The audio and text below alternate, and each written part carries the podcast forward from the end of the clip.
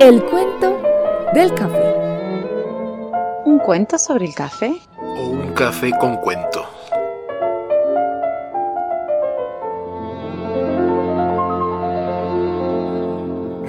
Hola Marina, ¿cómo estás? ¿Cómo estás, Mario?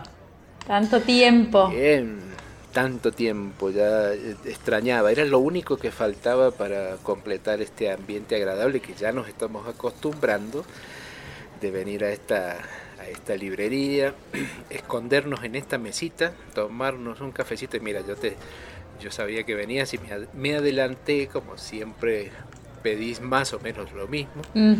Hoy te pedí, hoy te pedí una especialidad, A ver. te lo vamos a decir como, como se nombra en italiano, un macchiato, Oh, un café, ma- café macchiato, que en italiano quiere decir un café manchado, pero man- manchado de leche.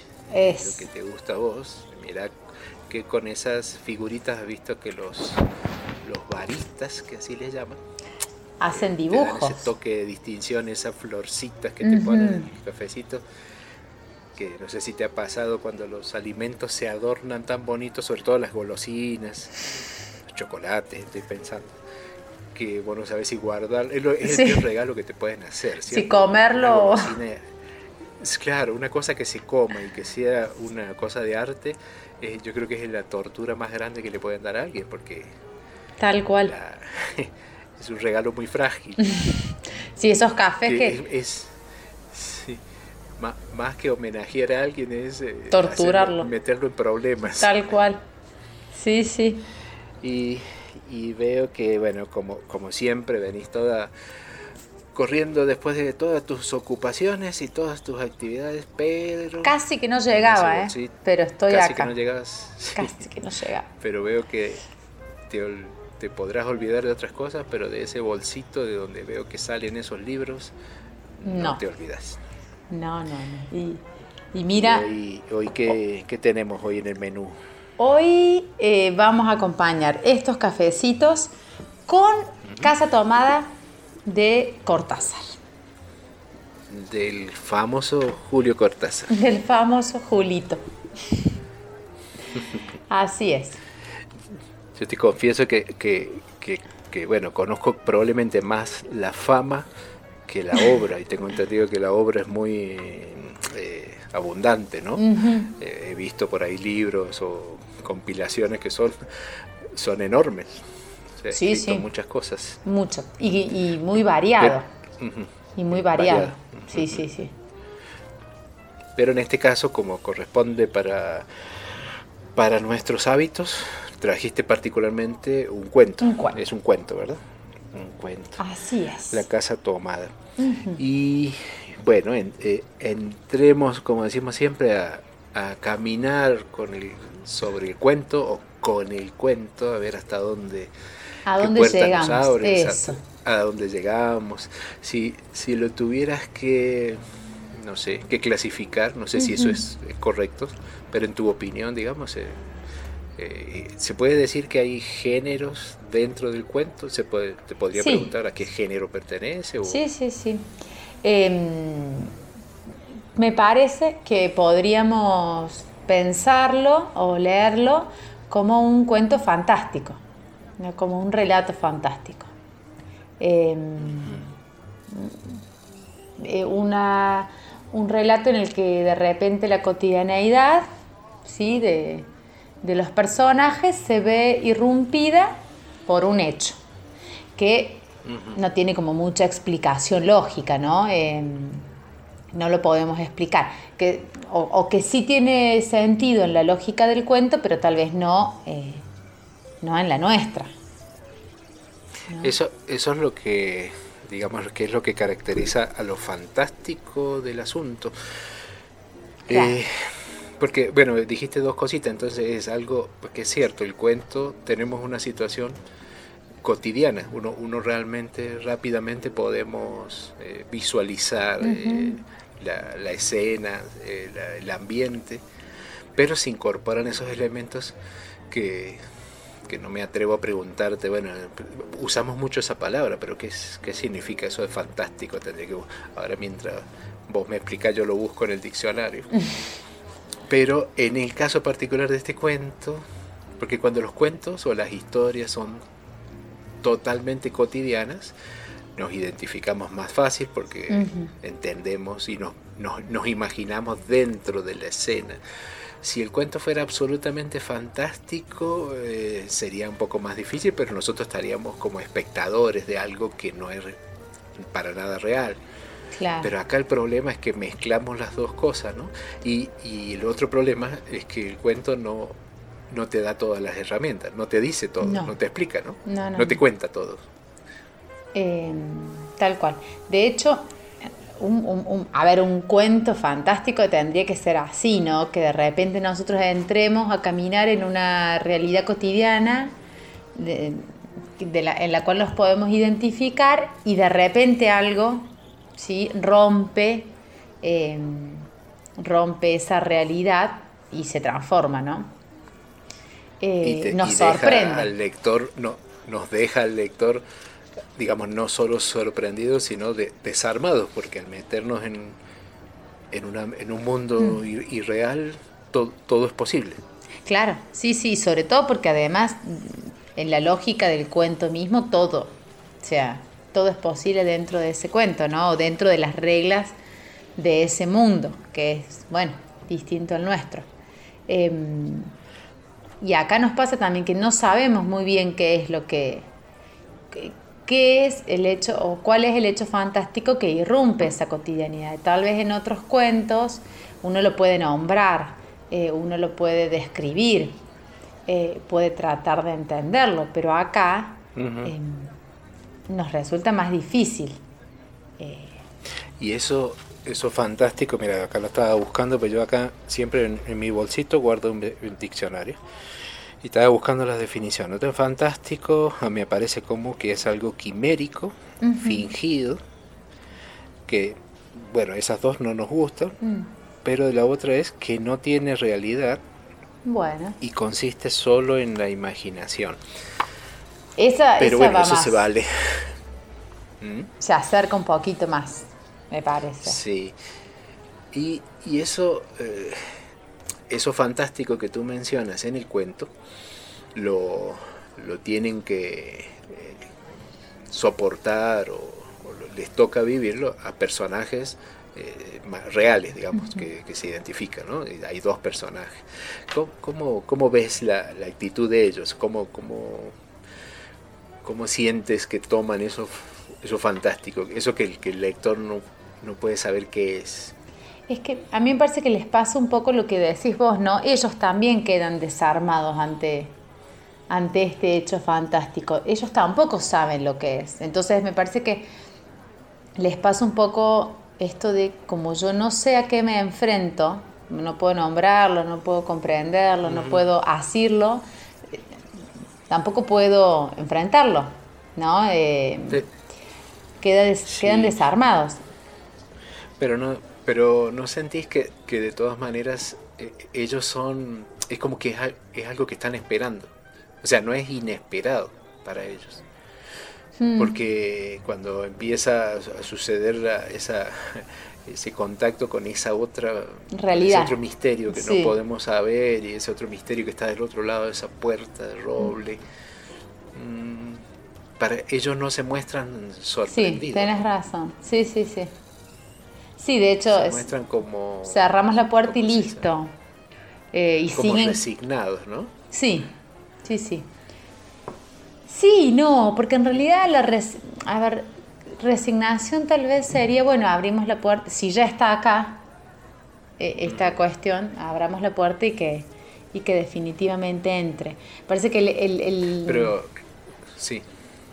No, no, eh, eh, me parece que al principio hay como, un, como una cuestión de a lo mejor retrasar algo que es inminente, ¿no? Sí, esto, en este sentido, vos decís, bueno, parece que lo están esperando.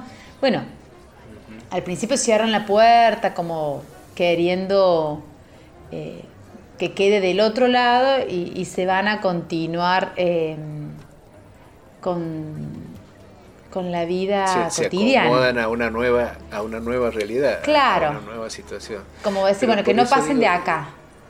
Sí. Claro. Pero, pero fíjate que yo creo que en todo el cuento ellos, ellos no se preguntan qué es lo que está sucediendo. No, no, no. Es como que ellos son conscientes de que, eso, claro. como, que iba a como que iba a pasar o que va a pasar y de hecho eh, lo podríamos decir que lo fantástico se va, o sea, la casa se va tomando por algo fantástico que los va desplazando a ellos, ¿no? Literalmente. Literalmente, sí, sí. Y ellos lo, eh, lo toman, por eso digo, como me, parece ese sentimiento como de resignación, porque... Que se van corriendo. Se van corriendo y tratan de seguir haciendo las cosas que pueden hacer con el espacio que les va quedando. Claro, sí, sí, pero no cambian es cierto lo que decís, no cambian su estilo de vida, ¿no? Eh, eso, eso, eso, eso, sí. Hasta que, hasta lo inevitable. Claro. ¿Y, a vos qué te, qué te provocó, o sea, cuando lo leíste por primera vez? ¿Qué, qué sensación te dejó?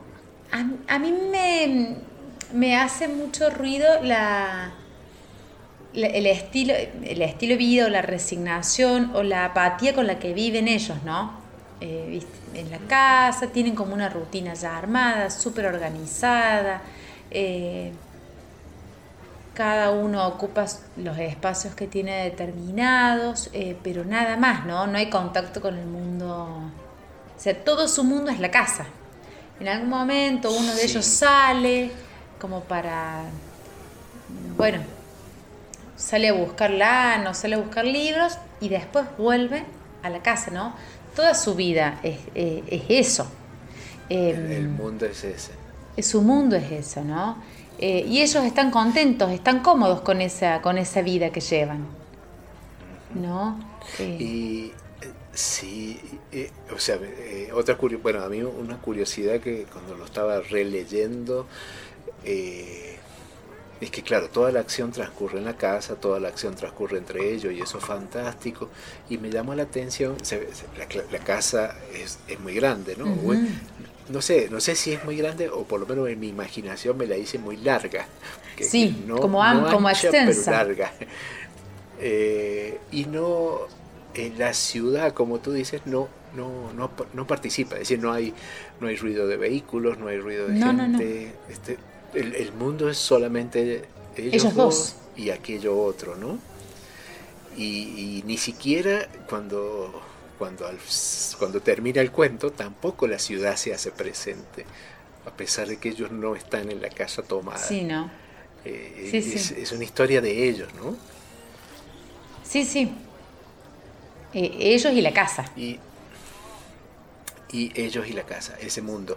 Y te te, te, confieso algo que no tiene que ver con Cortázar, ni con, ni con el cuento, ni con nada.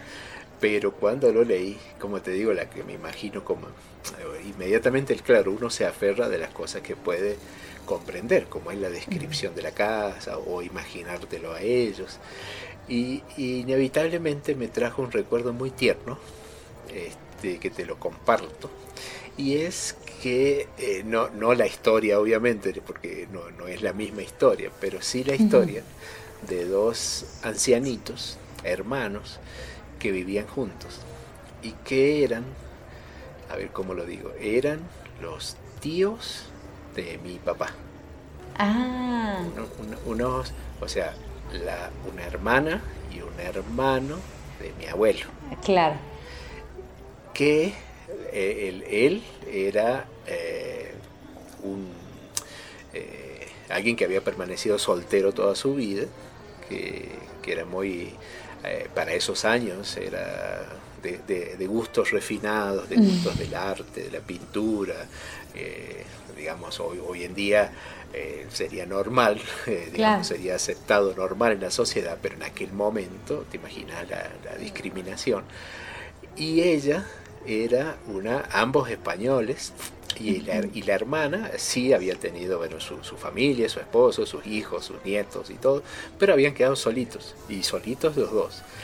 Y, y, la casa del cuento me recordaba mucho, un poquito la, casa de esa, ¿no? Porque, porque era, había, era angosta, había como un patiecito en el, creo recordar, un patio eh, en el centro, muy pequeño, y a ese patio daban las puertas de los de dormitorios y de la cocina, como ahí se menciona, esa cocina que está allá al fondo, que hay que doblar a la izquierda, me lo imagino, porque no sé, creo que así era la casa, hace muchos años ¿no? que la conocí, y me trajo esa, ese recuerdo tierno para mí, porque eran dos viejitos hermosos, y me pareció bonito que eran dos hermanos, que en algún, claro, si la vuelta de la vida, lo que pasa es que te estoy desviando del tema y te estoy contando otro cuento, ¿no? Pero, pero dos hermanos que, eh, que uno se lo puede imaginar como niños hoy en día, pequeños jugando, y que a, a, la vuelta de la vida vuelven a estar los dos juntitos, ancianitos y, y jugando, ¿no? Y me, me, recordó mucho.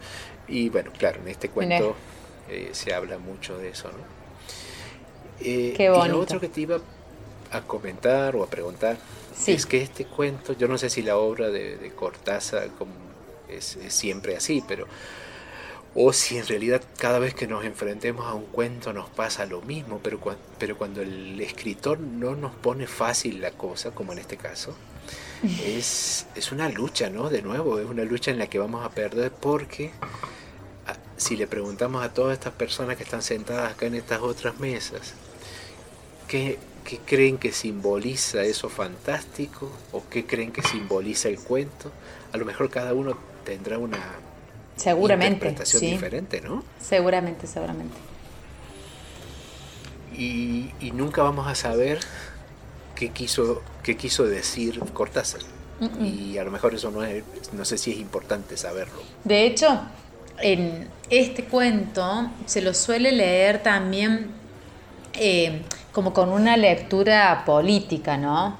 Mm. Em, este, este, estos ruidos o esta cosa misteriosa que no sabemos qué es, que asumimos que pueden ser personas, em, bueno, se suele hacer una lectura política de este cuento, por ahí em, ligándola al surgimiento del peronismo, ¿no? Pero esa es una lectura que se hace eh, desde afuera, ¿no? Una interpretación que se hace desde afuera. Y de hecho, yo creo que en algún momento he visto alguna entrevista a Cortázar donde le preguntan precisamente eso y él dice, bueno, no, que esa es una... Un poco esto, ¿no? Que esa es una lectura que se hace, que no quiere decir que haya sido eso lo que él quería eh, decir, ¿no? Claro, simbolizar eh, y que un poco lo fantástico tiene esta, eh, esta capacidad o estas posibilidades, ¿no? Eh, de, leer y releer e interpretar eh, desde, cada, desde cada mirada particular, ¿no?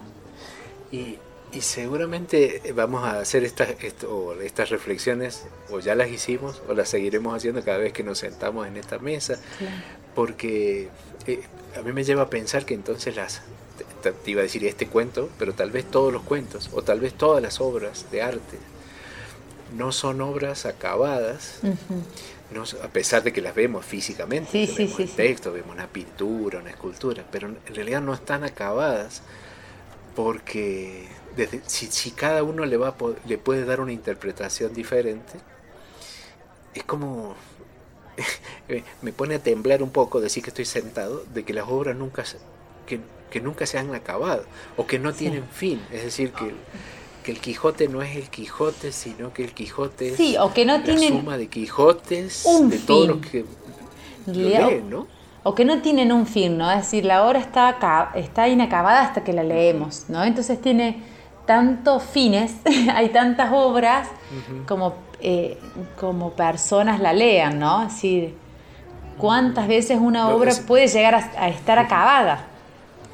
No, eso también. Claro, porque si, eh, eh, digamos, si hubiera una interpretación que dice, bueno, esto sí, ya, ya entendí, es, así. Claro, las, instrucciones para leer.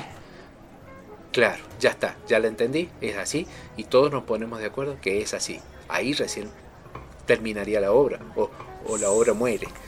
Pero en realidad no, pasa nada. No, no, sí, no sería literatura, me parece. ¿cierto? Parece que como, no sé, estoy, estoy eh, no sé si es que le pusieron un poco de licor al café mío, pero estoy, eh, me asusta estos pensamientos, te confieso, decir que estamos, que todo eso que tenés ahí a tu espalda, todos esos libros que se ven, en realidad son seres que están vivos, porque, porque no tienen una forma única, no tienen una interpretación única, ¿no? Y, y que están esperando que uno eh, se acerque, ¿no? Este, que uno... Y, se enfrente, y se, enfrente los confronte. Tal cual.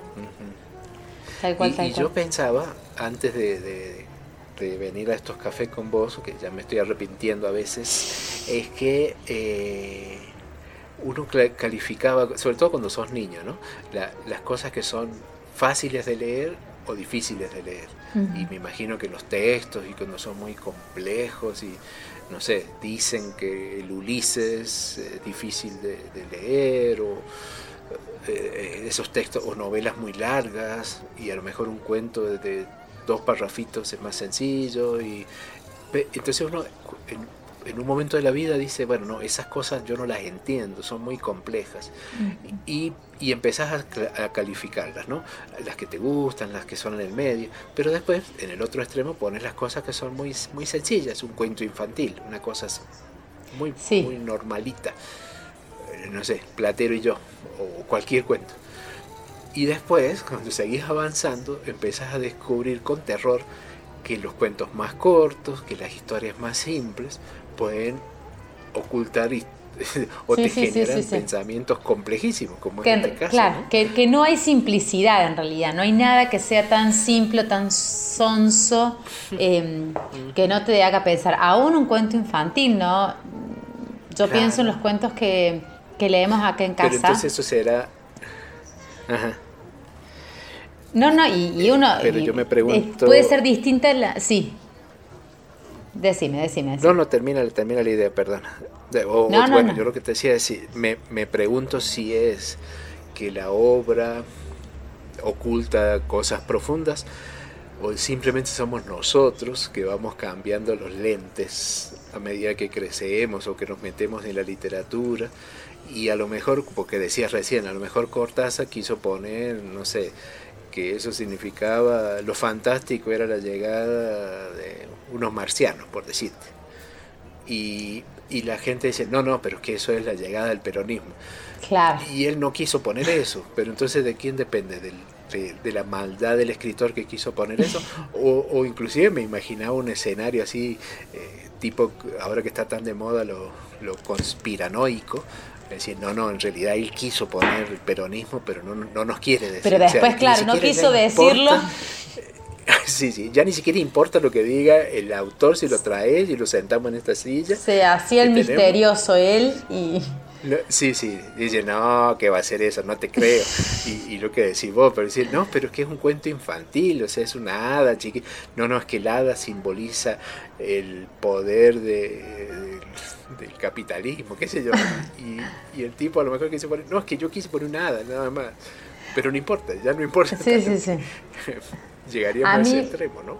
Claro, a mí dos cuestiones. Por un lado, esto sí, me parece que buscar interpretaciones y reinterpretaciones donde por ahí no las hay, también es un vicio. A ver, yo sí creo que toda la en esto, ¿no? Que las obras eh, son seres vivos que nos están esperando, que no es que uno puede considerar que no está acabada hasta que la lee eh, el lector, ¿no?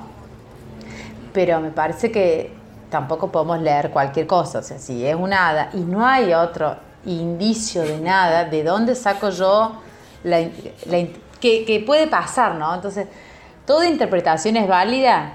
Sí, dentro de los límites de la obra, ¿no? Eh, independientemente de lo que haya querido poner el, autor, porque a veces el autor puede escribir una historia y en realidad eh, está habilitando otras lecturas, ¿no? Tal vez a veces casi puede ser inconsciente, no sé, pero bueno, podría suceder. Eh, pero todo está dentro de los límites de la obra, me parece a mí. Tampoco podemos leer cualquier cosa. Em, o, forzar la obra, tampoco puedo forzar yo la obra para, para, que, para hacerla eh, en mi interpretación. Sería faltarle el respeto a, sería como descuartizar este ser vivo, ¿no? Es un ser vivo, tiene una unidad, tiene, bueno, intentemos descubrir cuál es. Y por otro lado, pensaba en esto, ¿no? Que vos decías, y es cierto, a veces asociamos la extensión a la facilidad. Entonces un texto corto es fácil, un texto largo es más difícil. tiene que ser más profundo el largo. Claro.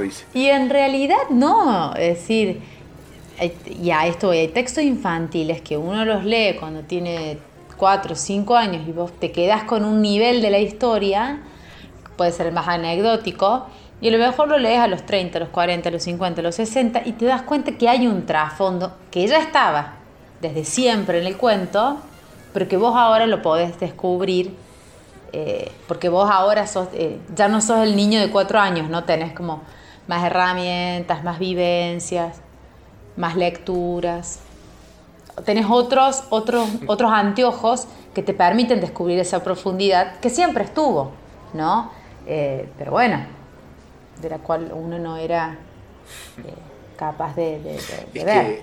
Eh, claro, es que desde el punto de vista, yo me tengo que agarrar de algo en lo que me sienta un poco más confiado, que es de la ciencia. dijimos, bueno, no, es que, es que la obra de arte, como dijiste vos, siempre estuvo. ella no ha cambiado, ella está ahí. O sea, la, la, Mona Lisa es esa, siempre estuvo ahí, pues colgada. Pero vos empezás a ver otras cosas, entonces decir, eh, es terrible porque es una obra de arte que siempre estuvo, pero como vos sos el que estás cambiando y van cambiando todos los espectadores a lo largo de la historia, pareciera que la obra, o sea, recuperamos cuando alguien dice, no, no, ahora sí, le, revalorizamos la obra, pero en realidad somos nosotros los que hemos cambiado. Claro, la revalorizamos nosotros, pero no es que ella perdió valor. Yo hoy le vuelvo a dar otro valor, ¿no? Pero el valor siempre lo tuvo. Em, y, yo te, o sea, este, este cuento sí nos, nos permite todo eso porque nos deja tantas puertas abiertas, como decimos, tantas interpretaciones. Y después, claro, empezamos a leer o escuchar interpretaciones de la obra. Entonces, ah, y, a ver cuál es la que me gusta a mí, que otro interpretó, para ver si me, yo estoy de acuerdo o no, como si fuera una cuestión de, de, votar, ¿cierto? Claro, sí, sí, sí. Y en realidad eh, estaba pensando que, que y lo que dijiste vos, que no se puede, digamos esto, eh, no te lo quería decir ahora, pero bueno, ya que me provocaste lo digo, es como que me estoy imaginando que hay que, hay que eh, pensar en un, en un manual para manual para disfrutar las obras de arte, una cosa así, porque eh, lo importante tal vez, hablando de los cuentos, literatura o cualquier otra expresión artística, es qué nos provoca, es decir, lo, que yo te pregunté al principio, ¿no? que vos lo leíste y qué sentiste, uno siente, te provoca emociones, o sea, si uno lee algo o ve una obra de arte y no, te, no, sentís nada, no funcionó, pero si sentís algo ya funciona. Y como que eso es lo importante, ¿no? Si dicen, no, me emocionó, me, me alegró, me, entristeció, algo, me generó algo, quiere decir que me, me llegó. Eso, es, eso sería como lo, lo, valioso. Y lo otro, decir, bueno, ahora vamos a, vamos a sentarnos, vamos a interpretar. Ya ahí es más para esto, ¿no? Para venir al café a conversar, porque podríamos estar hablando, no sé, de, de novelas, de fútbol o de lo que te guste, pero decidimos hablar de cuentos. y es, o sea, si lo tomamos así, o sea, es como esto, habría que eh, habría que poner una advertencia. Interprétese con cuidado. Claro, evite excesos. Tal cual. Porque si es por jugar, nos ponemos a jugar y a ver qué, qué pensás vos, qué pienso yo. Pero si no, como dijiste vos, se corre el riesgo de, de, caer en un punto de, del que no hay retorno y donde empezás a ver cosas en todas partes. No es un hada, aunque era un hada, ¿cierto? Y, en este momento decir, bueno, por ejemplo, por decirte algún detalle del cuento, yo diría, no, ¿qué simboliza eh, la, mujer que tejía y destejía? Eh, me, me, llama, me, gustó esa frase. Bueno, pero, pero por ejemplo, sí. la mujer que tejía y destejía tal vez ah, te puede hacer pensar en otras mujeres que tejían y destejían. No, uno podría hacer ese paralelo. Eh, no sé si, eso, si vos pensaste en alguien en alguna otra mujer que tejida tejía en la historia. Eh, no, no. Pero bueno, digo, te lo pongo como ejemplo que decir, bueno, era, te, te imaginas la mujer que tejía, listo, esa es la imagen. pero lo otro es decir, si te pones, si, si, si se te va la mano con la interpretación, entonces querés ver el significado de, de que esa mujer tejía. Claro. Y claro, y así va a ser de la cocina. De la pava que pones. De, la mm. pava o de por qué aparentemente lo único que hacían era pasar el tiempo tejiendo, él con las estampillas y limpiando. Claro. ¿Eso qué significará? Y, a lo mejor significaba eso, que limpiaba. pero ¿dónde está la magia de, de, Cortázar? ¿En qué momentos nos quitó la silla y nosotros nos caímos y no nos dimos cuenta? Porque el tipo puso tres cosas y ahora yo quiero, todo lo tengo que interpretar. ¿Por qué pasará eso? ¿no? Curioso. Sí, sí, pero, pero para mí es esto que vos decís, ¿no? Interpretarse con cuidado. Porque también eh, y, siempre como, no intentando eh, saber qué dijo Cortázar, pero sí teniendo, bueno, por algo estar esto acá, ¿no? Eh, como pensando un poco en, el autor, ¿no? a ver, ¿cómo, cómo, me lo, ¿cómo lo puedo explicar? Porque si no termino, si yo termino leyendo y buscándole un trasfondo y un significado a todo y se lo encuentro, y ya no estoy leyendo Casa Tomada, estoy leyendo, no sé, eh, más vale me escribo un cuento yo, ¿entendés? Sí, claro. Claro. Eh, en ese sentido. A mí sí, por ejemplo, eh, me pasó con, esto de de, la historia, ¿no? Esto que decíamos de, por qué hacen tal cosa. ¿Dónde están ellos en el momento? Porque es todo un recuerdo, ¿no? Ellos recuerdan todo esto. Eh, claro. nos gustaba la casa. ¿Lo, recuerdan o...? Sí, sí, sí, ahora me haces pensar porque... O sea, porque cuando ellos lo cuentan ya no están. Entonces dicen... Eh, y, siempre volviendo, ¿no? El, este, el personaje se va hablando de la mujer que teje y vuelve, pero es de la casa, de lo que me interesa hablar, y vuelve. Eh, y yo no tengo importancia, dice él en un momento. Acá lo importante son ella y la casa, pero quiero hablar de la casa. Eh, ¿Cómo no acordarme de la casa? Me acuerdo, dice, lo recordaré siempre el, día en el que ocurre el hecho fantástico. Se, termina la historia. Es decir, ¿dónde están ellos? Porque no, están situados. atención a eso, sí, sí. No están situados ellos.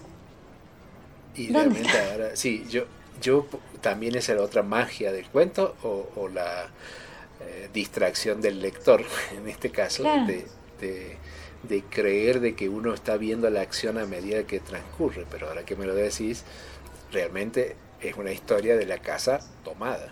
Claro, claro o, esto, ¿no? Tal vez, no, o tal vez esto, ¿no? Que en realidad lo importante es la casa y no ellos aunque nosotros creemos que ellos son los protagonistas, les toca, eh, les toca vivir eso.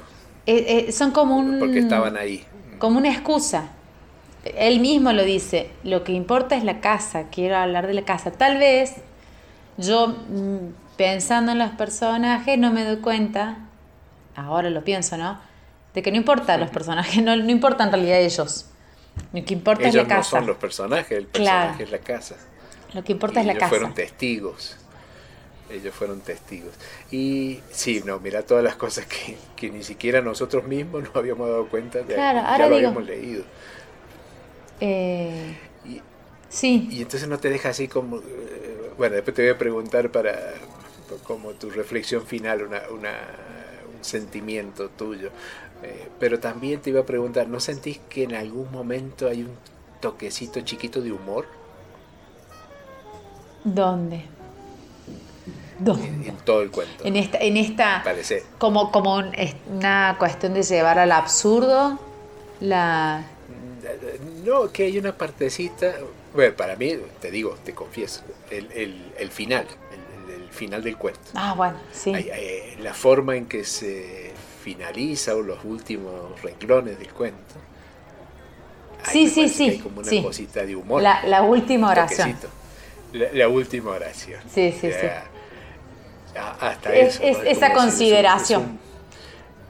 es un postre al que le pusiste, ¿no? Hay una pizquita de este ingrediente, pero ahí lo, lo vas a sentir una vez que termines el último bocado creo que hay como una cosita. Pero, pero estamos cayendo en ese ejercicio, ¿no? Este, esto, esto no es conversar de cuentos, sino es un ejercicio agotador, donde mm. decir hasta dónde paramos, porque que, que, el café no está abierto toda la noche, porque si no, pues yo creo que podemos seguir hasta mañana. Es que además... Este, sí, cada palabra, cada, mm. cada frase es tiene su razón de ser ahí, ¿no? Sí, sí, sí. O sea, es peligroso esto de ponerse a interpretar, ¿no? Es como decir, de, disfrutarlo, pero no lo interpretes, porque si te pones a interpretarlo, corres el riesgo de, no parar, ¿no? Y de enredarte. Sí, sí. Entonces, mira todas las cosas que, que pueden estar ocultas ahí. Sí, sí, pero es cierto, esa última frase, es la frutilla del postre, la consideración de lo cual también era, y, ya, sigo, ¿no? Porque esto nos tenemos que frenar en algún momento, porque como te digo, no, esto no tiene fin.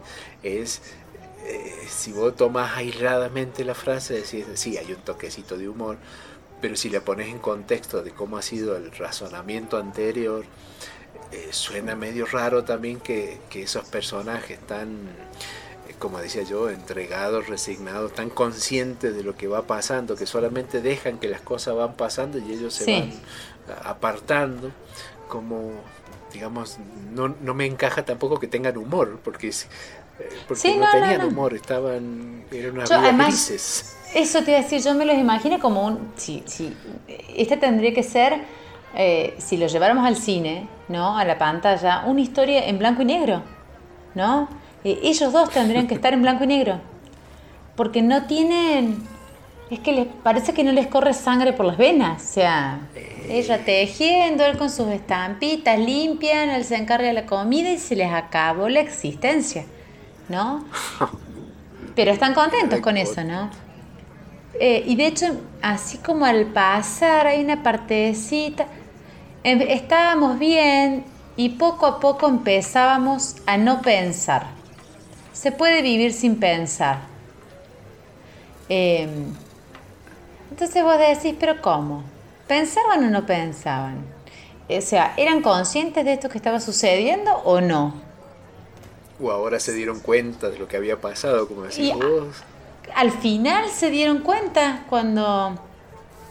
O, estaban, o son conscientes y estaban resignados, entonces ya no pensaban en eso y, iban dejando que las cosas tomaran su curso mm, normal, indefectible, ¿no? Es decir, no podemos cambiarlo, entonces no nos dediquemos a ni siquiera a pensarlo, ¿no? Pero digo, esta vida gris, eh, al punto de que ya ni piensan. Estaban bien, estaban cómodos, eh, no nos hace falta ni pensar, ¿no? Porque bueno, mira lo que nos pasa a nosotros por pensar. Estamos acá enredados con este café. Sí, es eso, está exactamente enredado. Por eso yo creo que me, mejor para evitar este, contraindicaciones vamos a tener que darle un cierre a esto. No sé cuál es tu, tu, reflexión final. A mí, la mía, es, acá lo anoté en la servilleta, una frase que vos dijiste me gustó mucho. Yo creo que eso, ese es como que resume para mí todo lo que, lo que conversamos ahora antes que nos, nos pongan la música de despedida que vos dijiste, eh, digamos, podríamos decir, este, este, es un cuento donde los personajes son en blanco y negro. Yo creo que me, gustó eso, esa forma que lo dijiste. Y, y en tu caso, ¿cómo, cómo resumirías el, cuento, la historia o, el peligro de la interpretación? Eh, no, yo, sumado a esto, eh, los personajes son en blanco y negro porque el protagonista es la casa. Me parece que eh, en los encuentros anteriores, en los otros cafés, ¿te acuerdas que siempre pensábamos un poquito en el título? Y si el título nos daba alguna, alguna pista o alguna ayudita para interpretar, bueno, eh, me parece que el título acá lo dice todo, ¿no? La historia es de la casa. La gran protagonista es la casa eh, y ellos están ahí, ¿no? De hecho, fíjate que el comienzo no dice nos habituamos a vivir, nos habituamos a persistir, que es distinto. Digo, como, no, lo dejo así el pasado. Pero. Qué frase. Eh, la gran protagonista es la casa. Ellos están allí, ahí. No sabemos. Eh, yo venía pensando en que ellos se sorprenden con el hecho fantástico, pero es cierto esto que vos decías, de que parece que no. Parece que en realidad ellos o lo están esperando o saben que va a pasar entonces de repente, bueno, se van acomodando a esta nueva situación que, no pueden modificar hasta que de repente la situación los desplaza, ¿no? Y los supera. y ya no pueden hacer nada. Y, y sí, y, cierro con esto, con esta otra idea, me, me, cuesta bastante redondear, te darás cuenta, yo necesitaría dos cafés, ¿no? Eh, no, sé si alcanzarían. Y, y, el vasito de, y un vasito de agua. y esta idea de los peligros de la interpretación. Me parece que es interesante esto también. Sobre todo para como recordarnos a nosotros. Nosotros que nos sentamos a charlar sobre lo que leemos. Pero bueno, tampoco alocarnos y, y leer cualquier cosa, ¿no? Acordarnos que, que el cuento es cuento.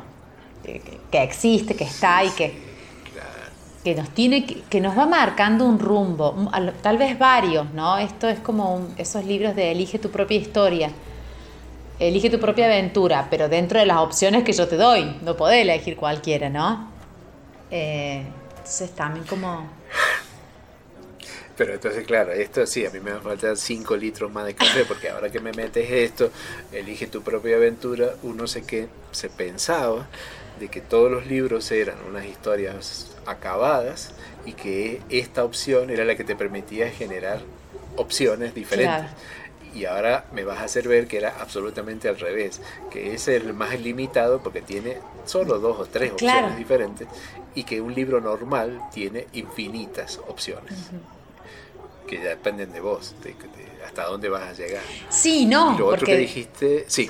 No, digo que sí, no, porque lo mismo, lo que decíamos recién, ¿no? Es decir, multi, infinitas interpretaciones, pero dentro de lo que el libro te permita. Porque si yo quiero poner en la hada el simbolismo del capitalismo y no hay forma y no puedo. pero ya pasa, es claro, porque es un problema tuyo. claro. vos lo estás. La hada del capitalismo. Claro, y lo otro que me, que me decías recién es lo del título, es cierto que, hemos analizado los títulos, que siempre analizamos los títulos a ver si nos dicen, no nos dicen. Y en este caso, el, problema, me da miedo decírtelo, pero yo creo que el título era todo el cuento. Claro, es que en, el título ya estaba el cuento, todo. todo. Ahora, ahora me, me da miedo pensar. Pero mira, el, eh, ya, ya, ya puestos en gastos y ya, ya delirando sin límites. Nosotros siempre tenemos esta silla vacía, nosotros somos nosotros dos y tenemos nuestra silla para ver quién se va a sentar ahí. Normalmente, entonces, la, la, propuesta es imaginarnos, ¿por qué no?, que en la silla esta lo invitamos a, al autor, al escritor, que se siente con nosotros y vemos qué le gustaría tomar, qué le gustaría escuchar. Y en este caso, si los sentáramos a. Nadie lo va a ver, pero nosotros dos sí, a, don Julio, y nos escuchara todo esto, a lo mejor, ¿qué cara estaría poniendo? como decís vos, decís, ¿qué les pasa? El, el hada era el hada. O nos felicitaría, o le diría, nos guiñaría el ojo diciendo, por ahí va la cosa. O Dedíquense a otra cosa, chicos.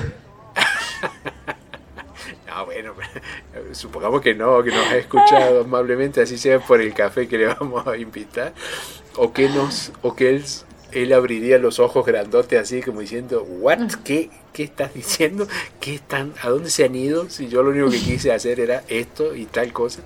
Entonces, como él, él es, es, es producto de nuestra imaginación, y por lo tanto no le podemos preguntar tampoco la respuesta porque si lo tuviéramos no, nos va, no lo va a decir, porque esa es la gracia que tiene, la maldad.